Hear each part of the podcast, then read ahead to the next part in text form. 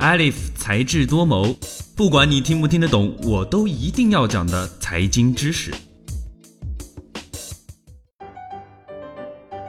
欢迎收听本期的才智多谋。今天我们来聊一聊独立董事和董事会的关系。很多人听到这个词啊，可能会一头雾水。董事会是干嘛的？我都不清楚，还怎么分清楚他们的关系呢？那我们就先来说一说董事会。董事会是股东大会的业务执行机关，由董事组成。董事指对外代表公司、对内执行业务的公司常设机构的成员。占据董事职位的人只能够是自然人。法人股东可以指派自己的员工进入被投资公司担任董事。董事可以分为执行董事和独立董事两种。执行董事一般可以是公司的股东，同时也可以在公司任职。而独立董事指既不是公司股东，也不担任公司其他职务的董事。搞清楚了董事会是干嘛的，我们再来聊一聊独立董事。独立董事从本质上来说还是董事，是针对于上市公司产生的。在一般的有限责任公司和股份有限公司中是不存在独立董事的。独立董事与公司股东没有潜在的利益冲突，因此存在着较好的独立性。可以发表独立意见，所以和一般的董事是不同的。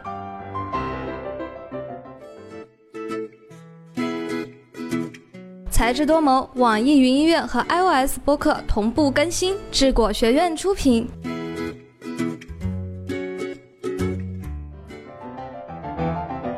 从这里呢，我们不难发现，独立董事能够客观的监督经理层，维护中小股东权益，防止内部人控制。基于这种考虑，一九七八年，纽约证交所规定，凡上市公司都得有独立董事。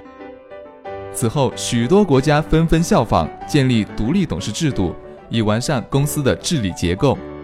当股东和管理层发生利益冲突时，独立董事站在中小股东的立场上，对管理层质疑、指责和建议。到了非常时期，如公司兼并、重组、破产等。股东会更信赖独立董事，更愿意倾听他们的声音。不过，听到这儿，大家可能有一个疑问了：独立董事并不在公司任职，那为什么要聘请一个外人来监督自己的公司呢？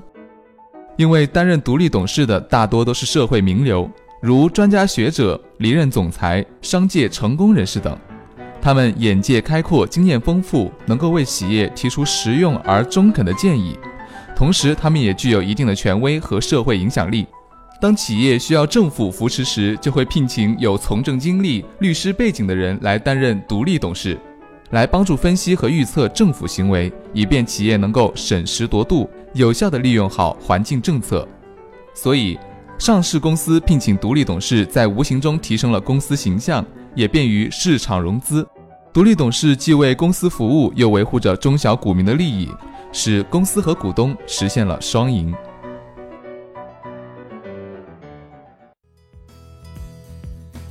最新鲜的财经知识，你 get 到了吗？